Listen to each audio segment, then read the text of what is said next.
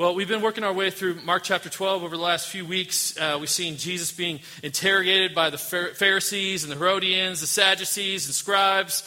But at the close of chapter 12, Jesus kind of returns the favor and he poses a question of his own. He starts the interrogation process, if you will, uh, about some of the teaching of the scribes. Uh, and these verses show us the, the final moments of Jesus in the temple in, in that final week of, of his ministry. And in these final moments, we, we see a call to wholehearted devotion to, to the, and worship of, of Jesus as Lord. That's what we look at and what we see here in Mark chapter 12, verses 35 through 44. I invite you to turn there in your Bibles and let's stand together for the reading of God's Word.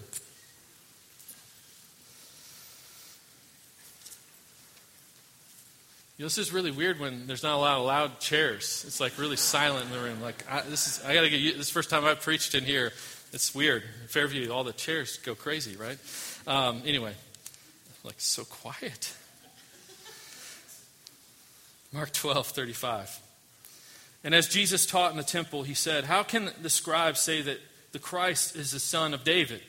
David himself in the Holy Spirit declared, The Lord said to my Lord, Sit at my right hand until I put your enemies under your feet.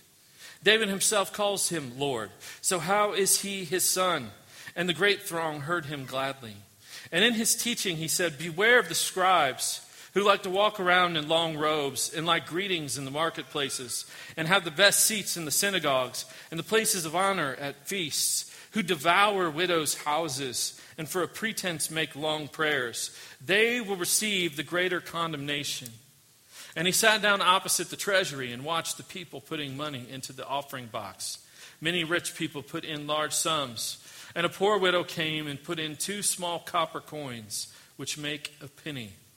And he called his disciples to him and said to them, Truly I say to you, this poor widow has put in more than all those who are contributing to the offering box.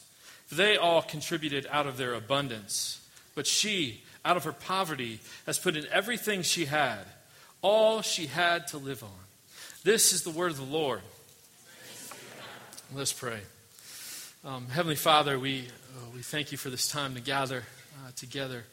Lord, we pray that you open our hearts. Holy Spirit, search our hearts and expose uh, the sinfulness within us. Lord, lead us to repentance and greater faith in you, Lord Jesus. We pray all this in the name of Jesus. And all God's people said, Amen. You may have a seat. So, Jesus is. He's teaching in these verses here. Uh, his teaching in these verses shows us the lordship of Christ, the hypocrisy of the scribes, and the faithful devotion of a poor widow. First, we see the, the lordship of Christ. We're, we're told in verse 34, right before this text starts, that, that Jesus' responses to the questions he's been just kind of thrown at him throughout this chapter results in silencing his questioners. It says, and after that, no one dared to ask him any more questions. And so now Jesus decides to play offense, to go, go on offense and do some question, uh, raise some questions of his own. Verse 35, he says, And as Jesus taught in the temple, he said to them, How can the scribes say that the Christ is the son of David? Right now, the scribes, of course, are biblical scholars, the teachers of the law. These guys know the Bible uh, as well as anyone. And Jesus, at this point, is, is teaching the crowd. But no doubt we can, we can assume that the scribes, the Pharisees, they're, they're still within earshot. They're still listening in. They're paying attention to what's going on. And Jesus is essentially asking the crowd, why, why do the theologians, right, these, these biblical scholars, these rabbis of Israel, why do they say that the Christ is the son of David? And the question is intended to get people immediately thinking about the Old Testament scriptures, right? All the prophecies about, about the Messiah, who he is, what he'll be like when he comes. It's intended to get people thinking about the Messiah, right? The Christ, the, the, the physical, being the physical descendant of David. We see this all over the place. For example, God speaking to David says in 2 Samuel 7:12, "When your days are fulfilled and you lie down with your fathers, I will raise up your offspring after you, who shall come from your body, and I will establish his kingdom." Isaiah 9:7 speaks of the Messiah reigning on David's throne uh, the passage we read all the time at Christmas, right? Isaiah 9 7. Of, of the increase of his government and of peace, there will be no end on the throne of David and over his kingdom to establish it and to uphold it with justice and with righteousness from this time forth and forevermore. Or you see this in Jeremiah 23, verse 5. Behold, the days are coming, declares the Lord, when I will raise up for David a righteous branch, and he shall reign as king and deal wisely, and shall execute justice and righteousness in the land. Now, David, of course, Israel's greatest king, right? He was the shepherd warrior king. He expanded the borders of the nation. It never knew more success than in his days. And his reign was viewed as that golden age uh, of Israel. And there was this natural longing within the people for another warrior king, another warrior king from the line of David to come and to restore the throne and the house of David again. This, this question posed by Jesus seems to have an easy answer when we look at those passages. Right? Yeah, obviously, yeah, they say that he's the son of David because that's what the Bible says, right? He's the son of David over and over and over again. But then Jesus qualifies his question by referencing another Old Testament scripture. Verse 36, 37, he says, David himself and the Holy Spirit declared, The Lord said to my Lord, Sit at my right hand until I put your enemies under your feet. David himself calls him Lord. So, how is he his son? The heart of this question uh, is a quotation from Psalm chapter uh, 110, verse 1, in which David himself refers to the Messiah as Lord. David's writing Psalm 110, and he calls the Messiah his Lord. In essence, Jesus is asking, how can the Messiah be both David's son and David's Lord? How can David say that his descendant who comes after him through his bloodline is actually greater than himself? And Jesus is highlighting the fact that the scribes have completely missed this huge aspect of who the Messiah actually is. Notice, too, what Jesus says about how David wrote Psalm 110. He says, David declared this in the Holy Spirit.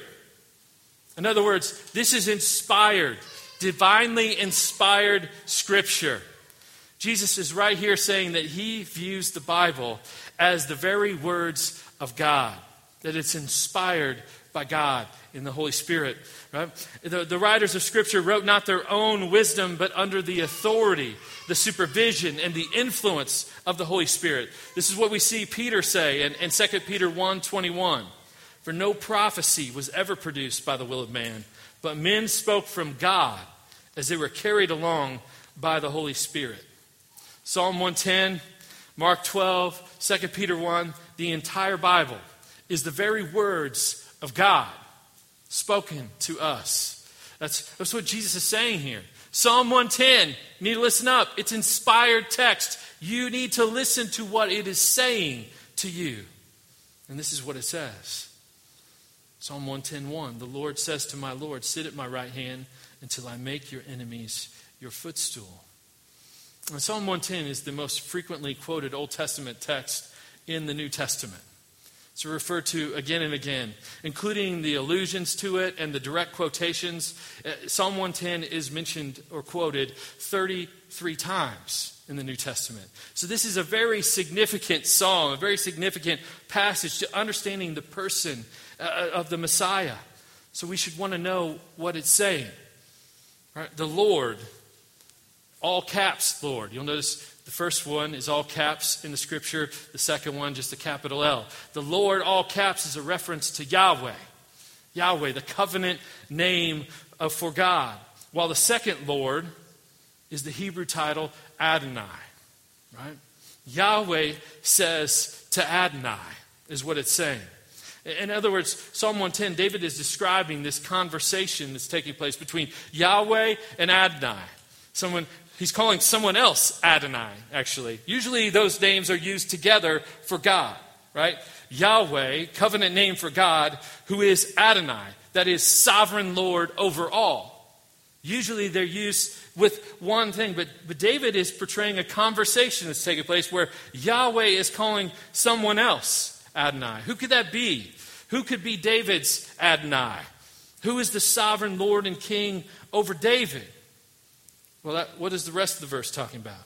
It says, The Lord says to my Lord, Sit at my right hand. until I make your enemies your footstool. This is a prophecy about Christ's ascension to the Father's right hand. His ascension to the Father's right hand following his resurrection. God is saying to him, Be seated at the highest place of authority in the entire universe. Rule and reign over all. Psalm 110.1 is pointing prophetically to what happens when the Messiah finishes his work in this world. He will be lifted up, he will be exalted, enthroned at the right hand of God the Father. And what Jesus is doing is using the scriptures to just blow their minds about their and expose their limited understanding of who the Messiah actually is. They're waiting on a mere human leader a mere human revolutionary military warrior king to come restore the earthly throne of David. But the Messiah that the Old Testament describes is no, can be no mere human being, at least not only a human being. He must be Adonai, he must be Lord. How can the Messiah be both David's son and David's Lord? Well, he must be the God man. He must be God in the flesh, fully God and fully man. He must not only be the Son of David, he must be the Son of God. That's what Jesus is pointing out here. And make no mistake in saying this, Jesus is very subtly making a bold statement about himself. He's saying, That's me. I'm the Messiah. I'm the Son of God. He's claiming not only to be David's sovereign Lord, he's claiming to be the sovereign Lord over all, over everything. And at this very moment in time that we're here, Jesus is, is seated at the Father's right hand, ruling and reigning over everything as our sovereign Lord and King. That's who He is. How then can we respond to Jesus, who is our sovereign Lord, with anything less than wholehearted devotion, wholehearted worship and trust? And yet, again and again, if you and I are honest with one another, we catch ourselves looking for little kings of this world to come and deliver us. Right? If we could only get the right political candidate into office, right? If we could only get the right legislation to pass through, right? And here's the thing with, with politics Jesus, no matter whether you lean more to the right or more to the left, Jesus will not completely fit into your political bucket. He won't do it. He's far too liberal for conservatives, and he's far too conservative for liberals. Neither side can claim him or contain him, right? The gospel isn't even on the spectrum of the right and the left politically. It's something else entirely. It's something else entirely. Maybe it's not political things that, that capture you. Maybe it's, it's simply the cultural pressure, pressure to fit in, right? to, to be accepted, to be viewed in a certain way by other people. Jesus won't fit that either. He won't fit that either. Maybe he demands your allegiance as Lord. He deserves your everything, your life poured out in worship of Him. He's clear about who He is. He's clear about who He is. Jesus will not be content to be an accessory that you tack on to the rest of your life and the rest of your passions and the rest of the things that you think are important. He won't be Lord in the way that complies to your agenda for him. He's simply the sovereign Lord over you, over everything, over all. And as the passage continues, Jesus not only points out his lordship, he points, to the hypocr- points out the hypocrisy uh, of the scribes.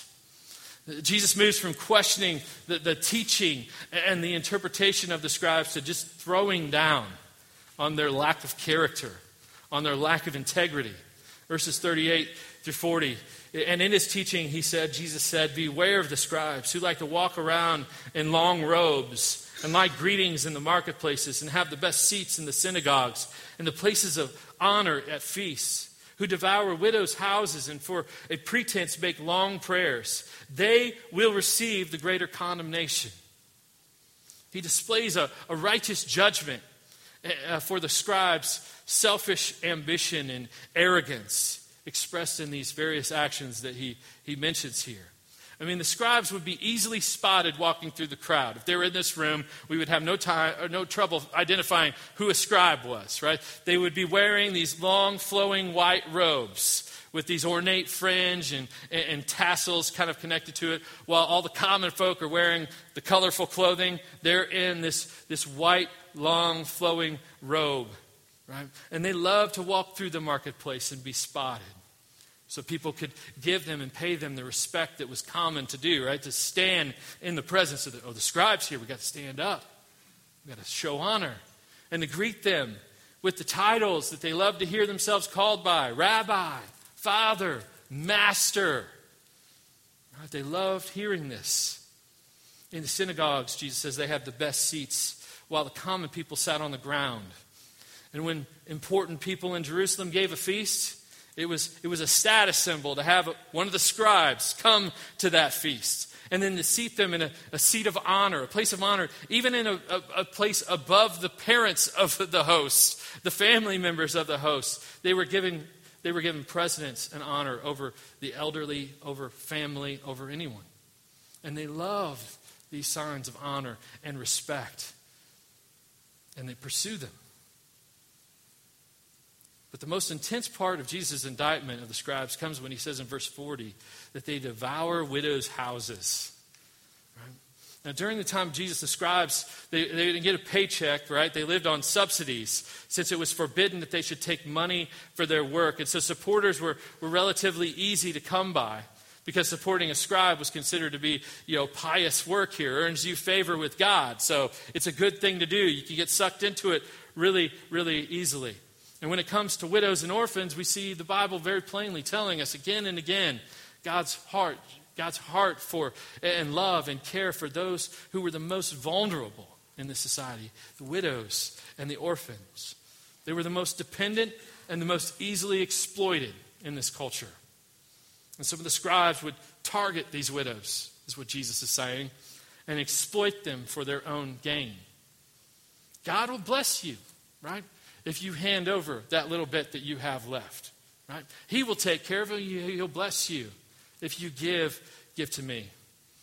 It's not unlike the so called pastors that we see on TV, right? Praying off of social security checks just so they could buy that new private jet, right? For their ministry. Because it's easier to pray when you have your own private jet in, in, and you're flying and you don't have to be burdened by airlines and other people, right? it's just simply evil and demonic. It's evil and demonic. There's nothing pastoral or Christian about that whatsoever. We too need to be careful and discerning about what's going on around us. And Jesus says that these scribes, they seek to cover up their hypocrisy with these long, drawn out public prayers. Prayers that were prayed not to give glory to God, but to give glory to themselves. They prayed just so people would think, oh, wow, look how spiritual they are. Look how wise they are. And Jesus is calling out their selfishness, their, their hypocrisy. And then he levels this devastating judgment. They will receive the greater condemnation. R.C. Sproul explains this. He says, as teachers of the scriptures, these men were charged with a heavy responsibility, but they had not fulfilled it. They had failed to lead the people into truth and had failed to serve them humbly as those entrusted with the truths of God, they would incur a harsher condemnation. Same thing, Jesus is saying the same thing here that his little brother James says in James 3 1. Not, not many of you should, uh, should become teachers, my brothers, for you know that we who teach will be judged with greater strictness. Now, obviously, you know, preparing a sermon on this, uh, this is like, wow, it's pretty convicting. Um, there's very clear application and warning for anyone in a position of leadership in the church in, the, in these verses. And particularly a, a, warning for those who are in a pastoral role of leadership and teaching roles. There's a warning, though, for the church at large to be discerning about the leaders who they follow, to be discerning about the theology and the, the teaching and the, the, the practice of those leaders. We must be careful as, as God's people not to idolize the celebrity pastor or the celebrity author. And at the same time, to not idolize the local church pastor or the local church leader Remembering that every one of those people are human beings who sin daily. Everyone, myself included, right? Sinners, saved by the grace of God. There is no perfect leader save one, and his name is Jesus. Right? He, he alone is worthy of our worship. He alone is worthy to be praised, to be followed, to be emulated in that kind of way. But beyond that, there, there, there's also an application here for all of us in regards to our relationship with Christ and His Word. The scribes were supposed to be the experts on the Word of God, um, but they were warped by their desire for approval. They were warped by their hunger for the applause of men, by their own desires for how they thought things should play out. What is your relationship with Christ and His Word? Is His Word shaping your life, informing your life, or is your desire for approval from the people around you, from the culture that we live in, to fit in? Is, it, is that twisting and distorting the Word and its impact on your life?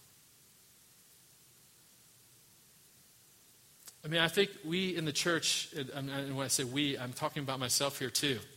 We have to take a collective look at how the innate materialism of the culture that we live in has invaded and infected every single one of us. To the fact that to the point that we, we are consumers about church. We shop for churches right we, we, we're consumers about everything that is like in the essence of who we are as human beings under the curse of sin in this culture, we are consumers almost first and foremost. How has that led us to ignore certain scriptures, to pursue our own comfort, pursue our own glory over the glory and the mission of the gospel? We, we all have some repenting to do every day in that. Jesus and the Bible stand together on their understanding that the Bible is the inspired, inerrant, authoritative Word of God, that it is to be the final authority on all matters of life and faith. Is it so in your life? Is it so for you? There's also the question of, of motive that we should ask ourselves. Is our service, eh, eh, eh, in, in your service and in your worship, is it for the glory of Christ? Or is it for the glory of self? Is it to lift him up or to lift yourself up? To give yourself a little pat on the back about how spiritual you are, or how giving you are, or how servant hearted you are? Is it a joyful response to the grace that Jesus has given you? Resting in his grace, knowing that you have no standing to gain or to earn apart from the standing that he's freely given you by his own life, death, and resurrection. Or is it something else?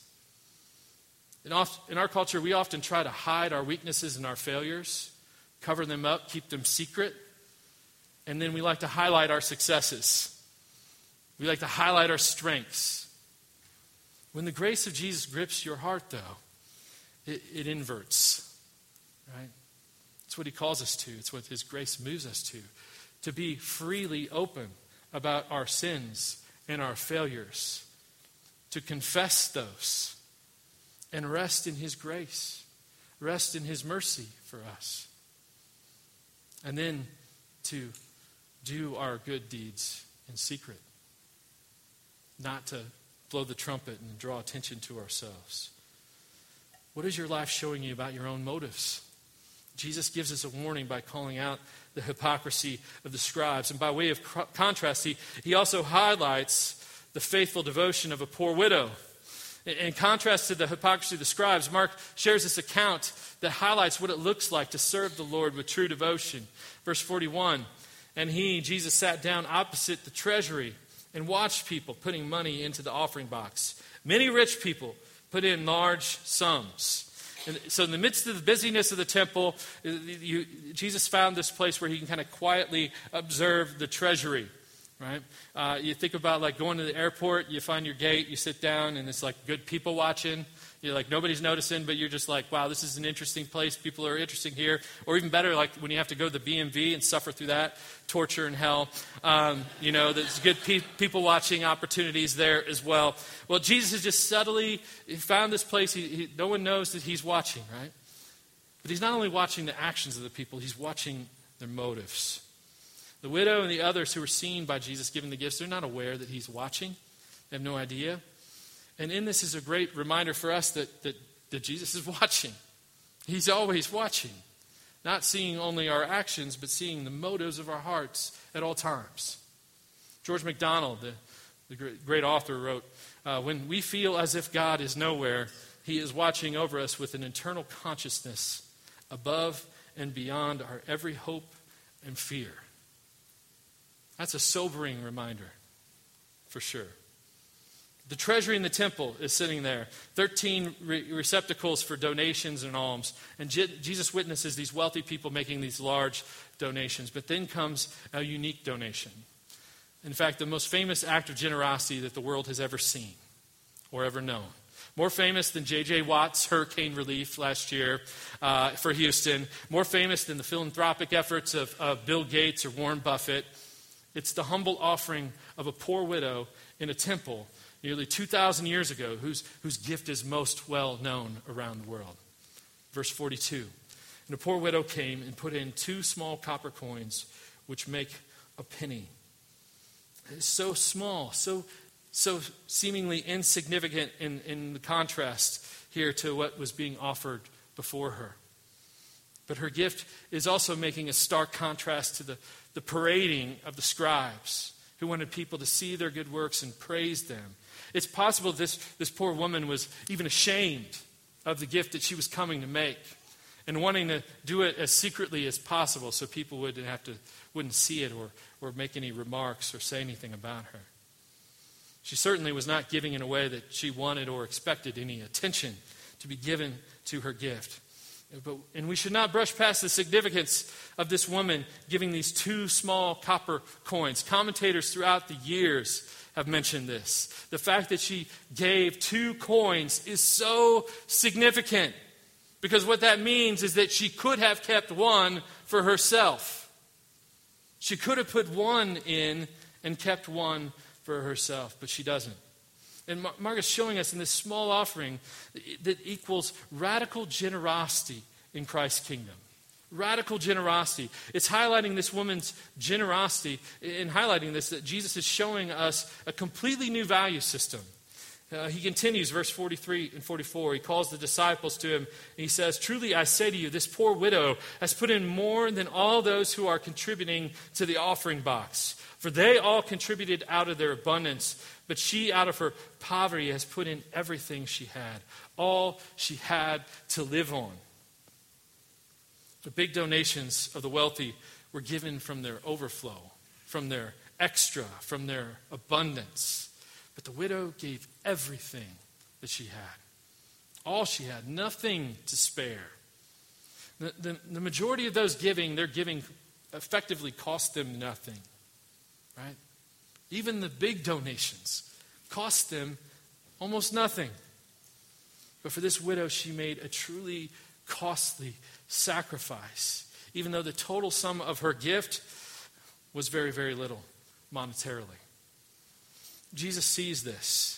He sees her heart of generosity, and he says that she's put in more than anyone else, than everyone else. And once again, Jesus is showing us that he's not after your wallet, he's after your heart. Right? He's not after your wallet, he's after your heart. He's less concerned with amounts and percentages than he is with the motivations of our heart in our giving.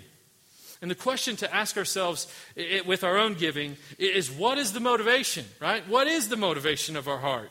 The Bible's teaching uh, on giving, particularly in the New Testament, calls us to give cheerfully, regularly, sacrificially from our first fruits, not from our leftovers, uh, Right, 2 Corinthians chapter 8 and 9, you should read them. They're particularly helpful. We're also called to do it quietly and in secret. Matthew chapter 6, verses 1 through 4. Does all of that characterize the heart of your giving?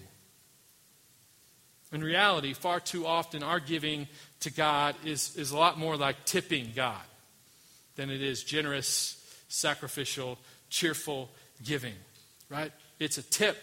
We tip him from the leftovers, from the extras that we have left after we do all the things that we need to do slash want to do.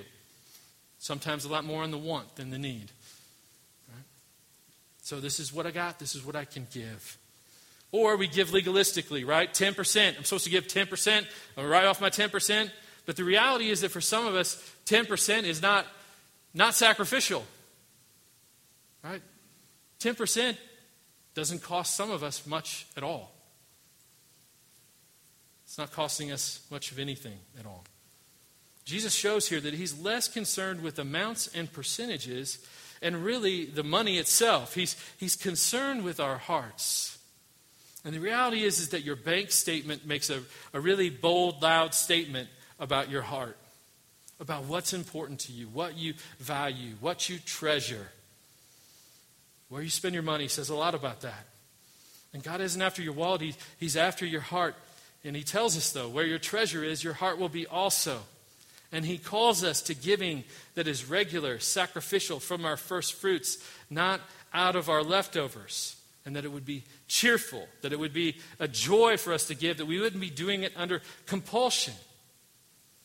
But the lesson on giving isn't the real heart of what Jesus is getting at here. Though I think it addresses that. The, the real heart of the matter he's getting at is if, and if we grasp it, it will move us toward a real gospel driven generosity. It will, it will propel us in, to truly become more generous people, no doubt. But Giving is not the heart of the matter here. The heart of the matter Jesus is getting at here is, in fact, the heart. The heart. It's our devotion. It's our devotion. It's our, it's our giving not just of our money, but uh, of our, our trust, of ourselves, of every part of our being, putting ourselves on Christ, trusting Him completely, putting all of our hope in Him. But there's something more here than that. too. the widow's selfless sacrifice of giving, all that she has is, is really a reflection. It's really an echo uh, of the one, the capital O one, who, who truly gave it all. Jesus Christ is that one who gave all of himself for you. Right? He gave all of himself. He lived a sinless life that you never could. Sinless in his motivations, in his heart before the Lord, always acting from motives that were pure in every way, and then, and then some, where ours are often turned inward and self seeking. Jesus was always living for the glory of God from the innermost parts of his being.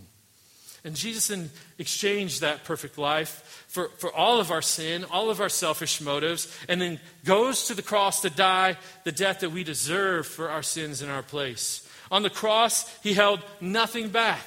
He gives all of himself, not the tiniest amount that he hold back for himself. He gave it all. His very blood poured out for you and your sin, suffering the full cup of God's wrath that is meant for you. He took it all and turned it to favor, turned it to grace, if you but turn from your sin and trust Christ in faith. We can have confidence that, that Jesus ha, has done this, that, that he alone was able to do this because he's, he's not only the son of David, but he was David's Lord.